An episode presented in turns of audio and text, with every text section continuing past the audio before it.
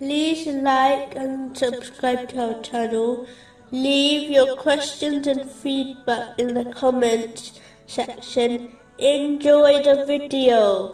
Continuing with the last podcast, which was discussing chapter 7, verse 47. Our Lord, do not place us with the wrongdoing people.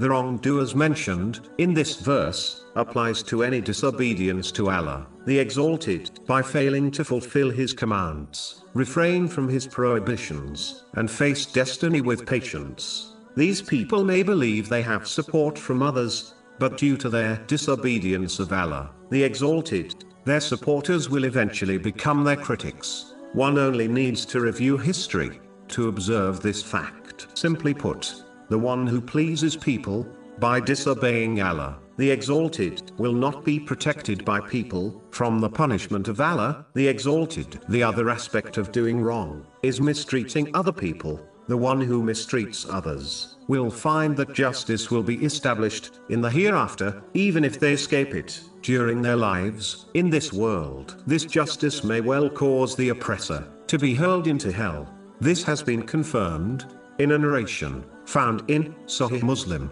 number 6579. Therefore, one must avoid all forms of wronging for their own sake. Moving on to chapter 7, verse 48.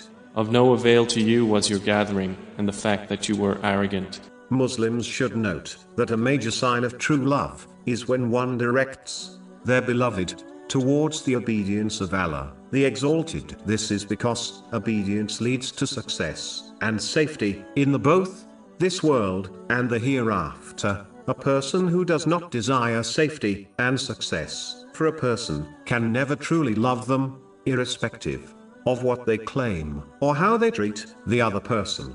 The same way a person becomes happy when their beloved obtains worldly success, like a job, they will also desire their beloved to obtain success in the hereafter. If a person does not care about another obtaining safety and success, especially in the next world, then they do not love them. The next podcast will continue discussing this verse and topic.